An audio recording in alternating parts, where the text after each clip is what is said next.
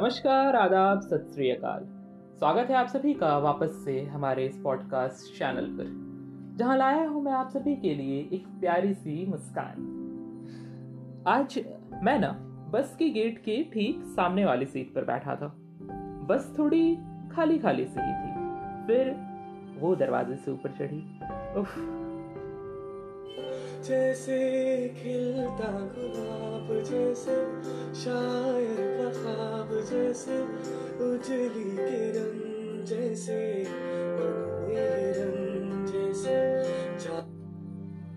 उफ, जैसे। मैं तो मानो, मैं हूँ ना का शाहरुख खान बन गया था, और वो लाल साड़ी पहनी सुस्मिता से। बस कमी थी दोनों वायलिन वालों की। फिल्मी दुनिया से हम खुद को कितना जुड़ा हुआ महसूस करते हैं ना? उसका रंग गेहुआ, आँखें भूरी। लहराती जुल्फें, मैं नज़रों को एक टक गड़ाए बस अपने ही ख्याली पुलाव बनाए जा रहा था। ये बस पार्क स्ट्रीट जाएगी ना? मैंने ठीक से सुना भी नहीं और बस हाँ में सिर हिला दिया। वो गेट के ठीक बगल वाली सीट पर बैठ गई, यानी मेरे सामने के बाजू। उसकी वो मधुर आवाज़ मेरे कानों से होकर मेरे अंतर मन में सुनाई देने लगे थे। मैं कभी उसे देखता, कभी गुजरते रास्ते को। और वो बार बार अपनी कलाई की घड़ी को घूरे जा रही थी। सिलेटी रंग की छोटी डायल वाली। मानो एकदम उसकी ही कलाई के लिए बनी हो। शायद कहीं जाने की बड़ी जल्दी थी उसे। पार्क स्ट्रीट, कलकत्ता की जानी मानी जगहों में से एक है। क्रिसमस पर तो इसे यूँ सजाया जाता है, मानो कोई नई नवेली दुल्हन और उसके नाक की नथुनी, जैसे कोई बाली उम्र की लड़की और उसकी नई नई पायल की छन छन ऐसे तो अमूमन कलकत्ता की बसें जाम में रेंगते रेंगते जाया करती थी, पर कम आज इसे न जाने क्या रॉकेट से पहिए लग गए थे। तीस मिनट का सफ़र आज पंद्रह मिनट तक ही साथ देगा, ऐसा महसूस हो रहा था। पर वो कहते हैं ना, हिम्मत मरदा ते मदद खुदा, बस फिर क्या था? नहीं चलेगी नहीं चलेगी, ये तानाशाही नहीं चलेगी। किसानों को उनका हक दो, अन्नदाता की जान बख्श दो। ये नारे थे आगे लगी उन पॉलिटिकल रैलियों के भीड़ की।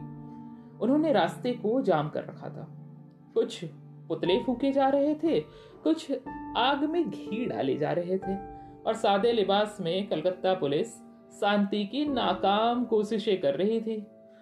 हाँ बाबा, आ रही, अब क्या जाम में उड़ के आ जाऊँ? मधुर आवाज़ जब कर्कश भाव से किसी को कुछ बोलती है, तब उसकी मधुरता और बढ़ जाती है। ये मैंने उस पल जाना। चलो ठीक है ठीक है, एक तुम्हारे एक तुम्हारे ठीक है ठीक है। पर इस कंडक्टर की आम आवाज़ भी कर्कश सी ही लगती है। कुछ इस तरह ड्राइवर ने बाएँ वाली मोड़ से रास्ता बदल लिया। और फिर क्या? मंजिल का आना, इस क्षण भर के अनजाने सफ़र का अनजानू शांत हो जाना। बिना उसके चेहरे को देखे मेरा अपने रास्ते आगे बढ़ जाना। दो चार मिनट में यही होने का मैं इंतज़ार करने लगा और खुद के भारी मन को दिलासा देने लगा। पर आज शायद ये किस्मत मुझ पर बस मेहरबान ही नहीं, कुछ ज़्यादा ही मेहरबान थी। उतरते वक्त उसे मालूम भी नहीं हुई और उसके पर्स से उसका फ़ोन नीचे छिटक गया। बस फिर क्या? मैंने तुरंत, सुनिए आपका फ़ोन! कहकर उसे आवाज़ लगाई और तब जाना मैंने। एक सादगी भरी मुस्कुराहट पर दिल वार देना। और चलती बस से ही उसका फ़ोन उसके हाथों में थमा।